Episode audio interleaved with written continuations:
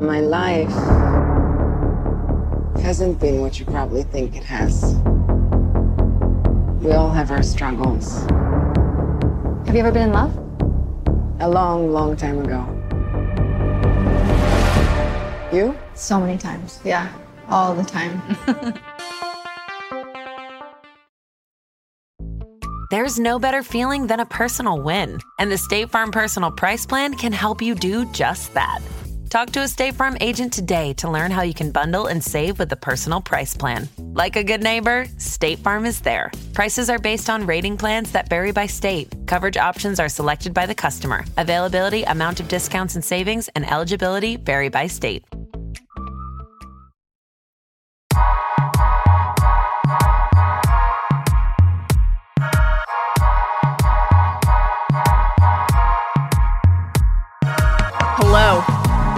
Welcome to TV Concierge. I'm Mallory Rubin. It is an absolute delight for me to be here today with my colleague Van Lathan, our first mm-hmm. pod together. Yes. Yes. History making. History in the making here. Yes. Very, very important. Yes. And I think we were both excited and anticipating that we would be here celebrating a mm. delightful holiday at home streaming cinematic experience, Wonder Woman 1984. Mm. Spoiler alert, I don't think that's quite how either of us wound up feeling about it. No, it's not good. Oh boy. Mm. What a what a strange movie. Why don't we start with just a few big picture thoughts and then we can dive into a couple of the specifics in the time allotted to us today. What was your if we want to use the exit interview kind of prompt from theringer.com, what a great website, it would be what was your tweet length review? But if you can't cram it all into 240 characters, what was your review of this movie? Uh inexcusably poor. Yeah. With the resources at that they had, with the talent at their disposal.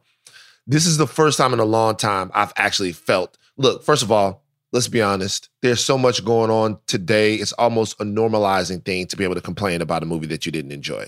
So I don't want to. I'm not. I'm not here to bang on the creatives or anything like that. They tried their best. Nobody ever wants to, to make a bad movie, but they did, and I'm just wondering how. The my main question is based upon the excellence of the first movie, mm-hmm. everybody being back, the talent that they assembled. Like, how was this movie this sloppily and poorly made? That's Right. kind of my question. Yeah. Yeah, I feel similarly. I liked the first film a lot. I was very excited for this one, not only because it's a continuation of a superhero franchise that I and a lot of other people enjoyed, but because it seemed like the elements that were a- added for the sequel, the Pedro Pascal of it all, the Kristen Wiig of it all, we're only going to elevate and heighten the kind of deliberate energy of the franchise you know the the unapologetic weirdness that really made it uh, the first one so i think fun and fresh in a lot of ways. And i will say that those parts of the movie i actually did enjoy. I thought pedro pascal was in a different movie in a good way really going for it Mhm. really having fun as Maxwell Lord. It's been quite a quite a journey for me over the last few weeks with Pedro Pascal. I'm still sitting here with my my Grogu dolls thinking about the Mandalorian finale. Mhm. He was a delight.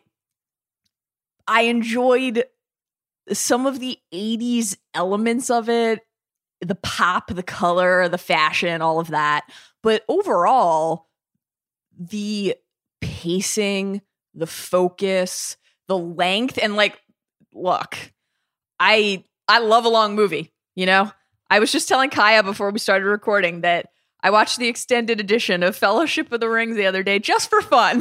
Mhm.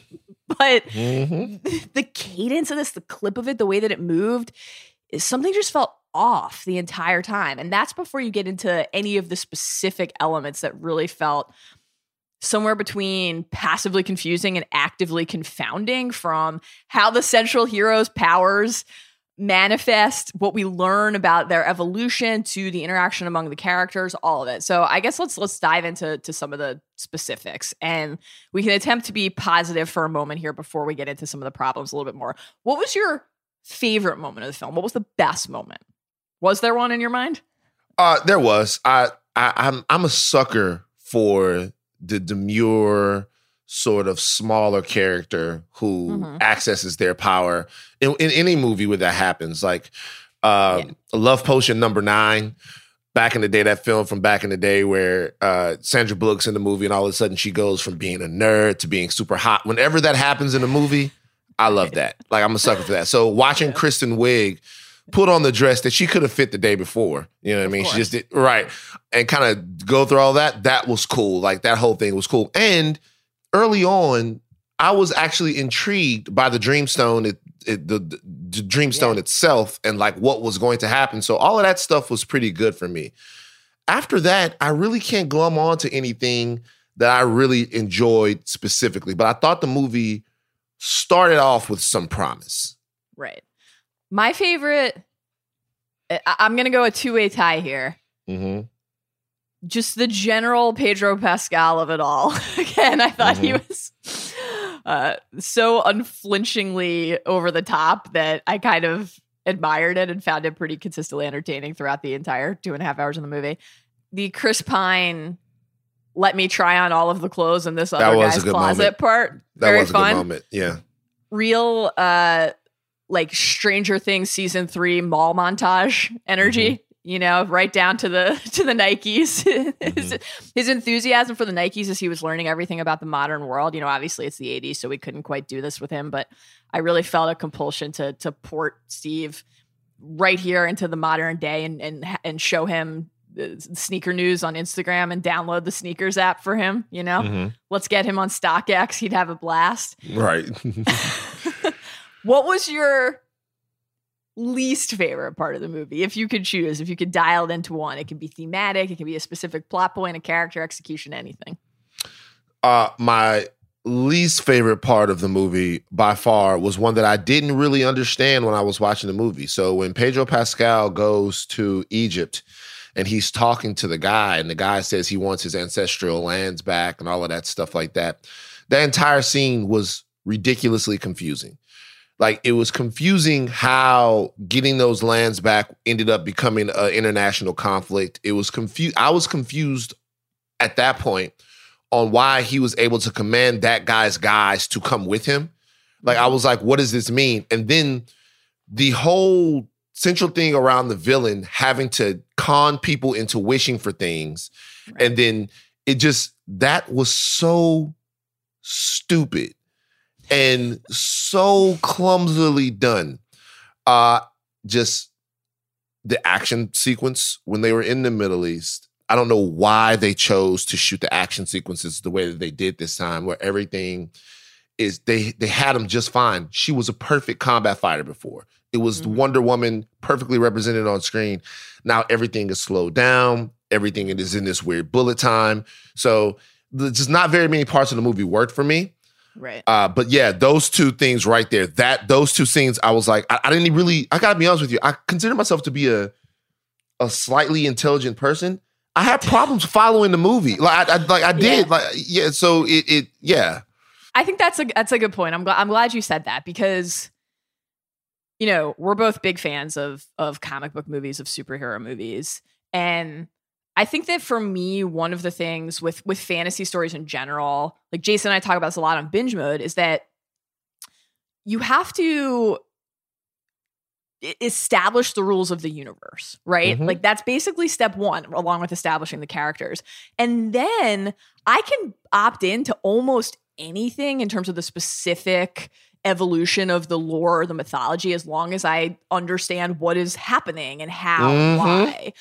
I think that the the thematic intent of the dreamstone and everything that unfolded with it actually like thematically is something that I I find pretty interesting and a compelling premise for a movie. You know, what if you had the ability to give yourself something that you desperately wanted and you had to pay the price for that? Is that a trade that you're willing to make? Are you willing to put other people in that s- situation?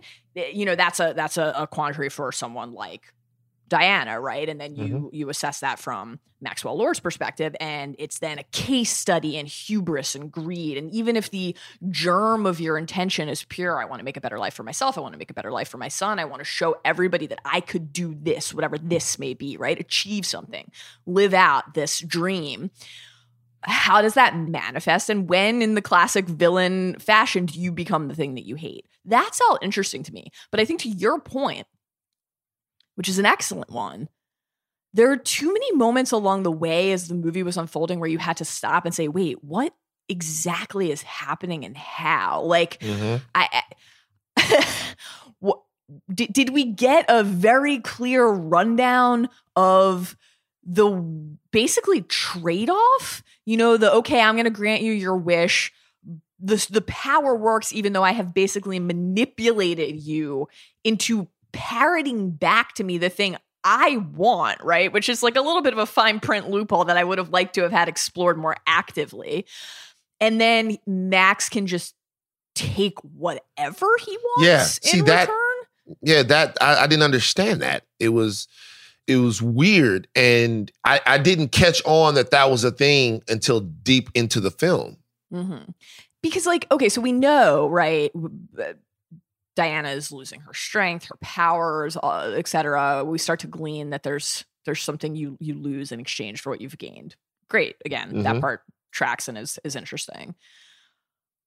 The part about how that power, I guess, transferred from the, the crystal to Max when he became the physical embodiment of the Dreamstone. I just wanted to like understand that better and learn more about again the mythology at play. Was there an, an, active aspect of the stone previously in its prior incarnation where that calculus rendered in a similar fashion? they Was talked about that a little bit Yeah, because the, wherever they said they said wherever the stone showed up the, The civilization crum- fell. cr- Right. crumbled so you're you're you're led to believe that the stone ends up in cataclysm like you, you know what i mean Yes, but so was your was your interpretation of that basically, and not that it has to be either or; it could be any number of of uh, eventualities in between. But is it because the stone, like the Ring of Power or any other any other Mhm. number of magical objects, has a will of its own, and that then manifests in Maxwell Lord, or is it because you know, to borrow a Tony Starkism from the beginning of Iron Man 3, we create our own demons. And that is the nature of humanity, right? You you become the thing you hate, you make the thing that will undo you. And so the story plays out the same over and over again. I think either of those answers is actually fine, but the fact that the the, the movie doesn't really take the time despite the runtime to i guess for like lack of better uh, phrasing examine and show an interest in the the morality and philosophy of its own story was a bit of a bummer. Yeah. See, the origin of the stone is central in mm-hmm. establishing that because you have to know who makes the stone, right? Right. Right. Obviously, if Zeus creates the stone, it's different than if Hades creates the stone, right? So, Mhm. like you know, when you're when you're watching Bedazzled, and Brendan Fraser is asking for all of these things, you know they're not going to turn out right, right?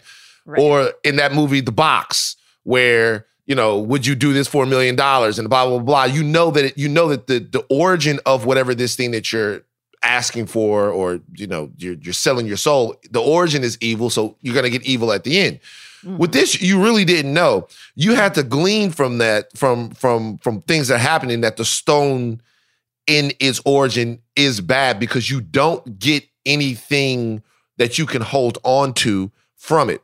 And something else about the movie that bothered me is we have to stop depowering Wonder Woman. Like Wonder Woman was, I, I was cool with the Wonder Woman being sort of infantile in the first movie because she was in a new world and things new. like yeah. Right.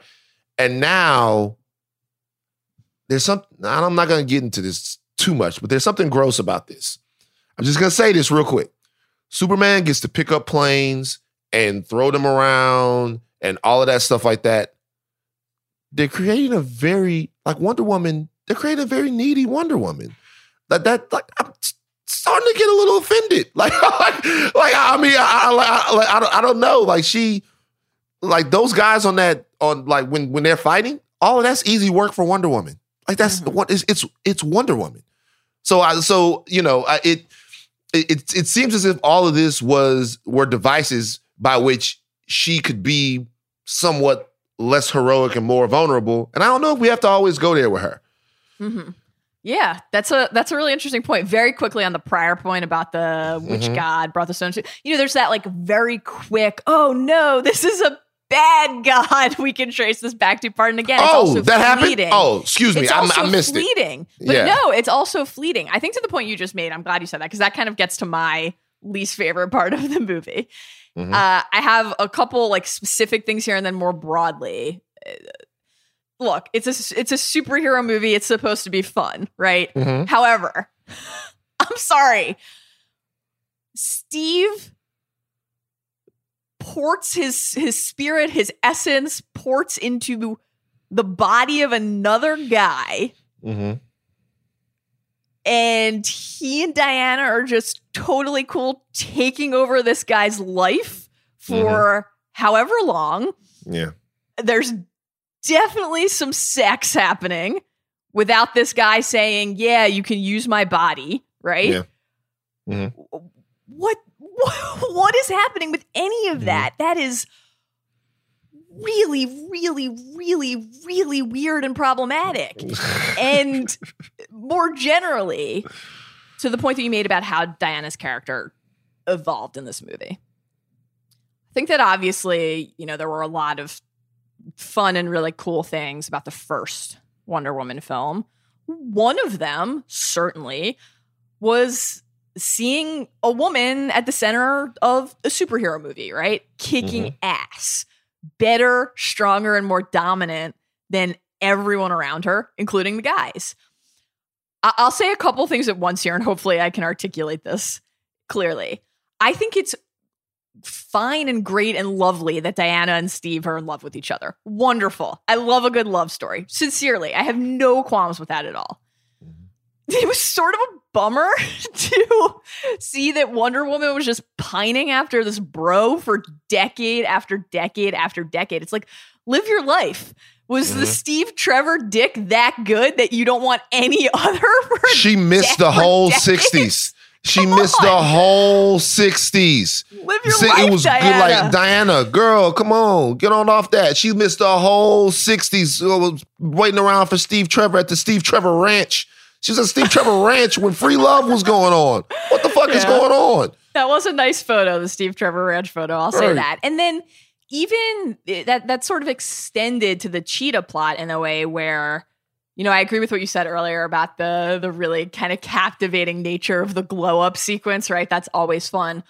But the flip side of that, when you consider it in the context of the the shift with Diana, it's like, okay, we have this really accomplished, successful, smart woman who is just waiting around for validation from not just men, but all these other people. Now, again, like to be clear, there's a, there's a part of that that I think is really relatable and true to Sure, life, yeah, right? it is yeah. completely normal and okay to want other people to notice you, to want other people to like you. I think that is that is normal, and and to to to imply that that wouldn't be the case for people, that would actually be out of sync with reality, right? And and, and, and there are the requisite moments where Diana, you know, basically tries to say to Barbara, "You're you're awesome. You Do Mhm. your thing. You know, don't don't worry about all of this other stuff." But when you kind of lump it all together, it it's these uh, very accomplished, capable women who you don't quite get the time with them fully that you want. And you know, I'll say like one of the things not to make this about the final season of Game of Thrones, but Mhm. if you'll indulge me for a moment. Mhm. Spoiler alert for season eight of Game of Thrones here. Fast forward 45 seconds if you don't want to hear this. One of the things that always actually really bugged me was the number of people who thought it didn't make sense that Brienne was upset after what happened with Jaime. Because to Mhm. me, it was like, these things are not mutually exclusive. You can care deeply about another person and want to have that intimacy, want to have that closeness, want to have that aspect of your life fully realized, and still be a badass, still be an accomplished, independent, capable person, right? Though the presence of the former does not diminish the latter in any way. So I just want to be clear and say, like, I think that can be true for these characters too.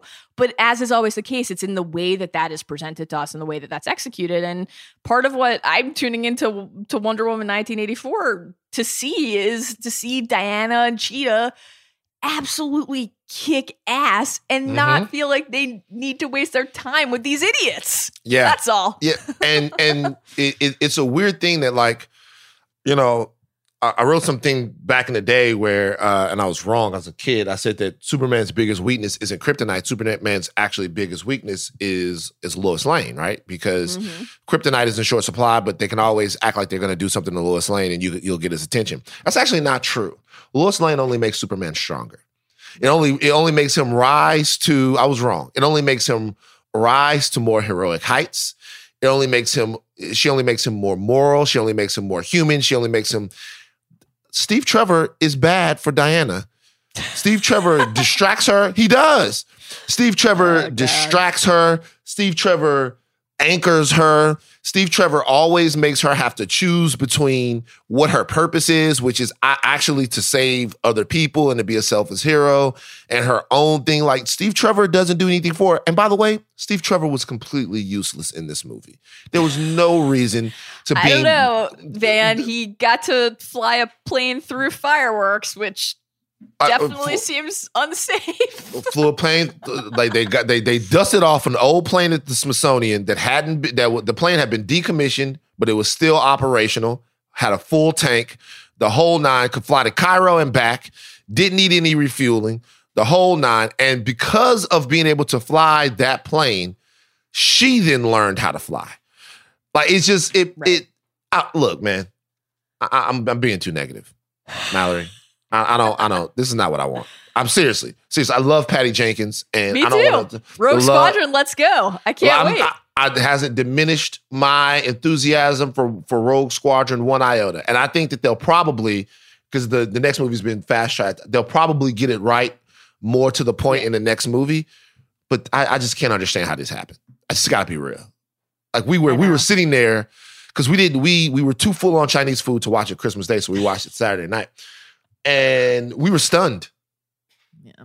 We were stunned, stunned, stunned at the movie, Yeah. stunned. So I Mhm. guess you know you mentioned the the third film. That's that's maybe a good end note here. Mhm. How are you feeling about the DC cinematic universe overall, either as a result of this installment or maybe what what awaits? Are you feeling better about it? Are you feeling worse about it? Exactly the same? Uh, all of this has proved to me who the most powerful superhero in the world really is. The most the Marvel powerful Cinematic Universe and Kevin Feige? Kevin Feige. Yeah. The most you, po- the most powerful superhero in the world is not Yes. actually Iron Man. It's not Captain Marvel. It's not Black Panther. It's not Thor. The most powerful superhero in the world is actually Kevin Feige. I had the exact same thought. Uh, like D, the, like DC has a litany of amazingly powerful characters. It has the gold standard in comic book storytelling. It has, and by the way, I'm not talking about just Golden Age Superman and Batman stuff, Batman with the greatest um, rogues gallery in the history of comic books. I'm not talking about any of that. I'm talking about recent DC storylines that are fantastic. I'm talking about things like Flashpoint. I'm talking about all kinds of things. They have Love the DC animated universe is fantastic, right? Yep. The fact that they can't get it right shows that they don't have a Kevin Feige. They don't have a regular guy with a big picture soul. And they really need that. They got to figure this out in the next couple of movies, Mallory. They have to.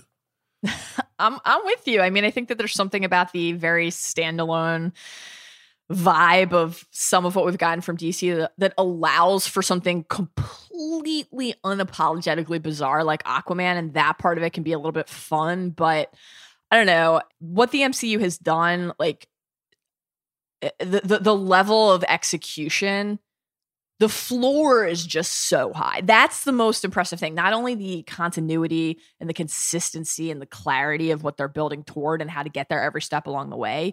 And it's not just about how high the ceiling is, though, of course, it can be extraordinarily high for the best Marvel movies.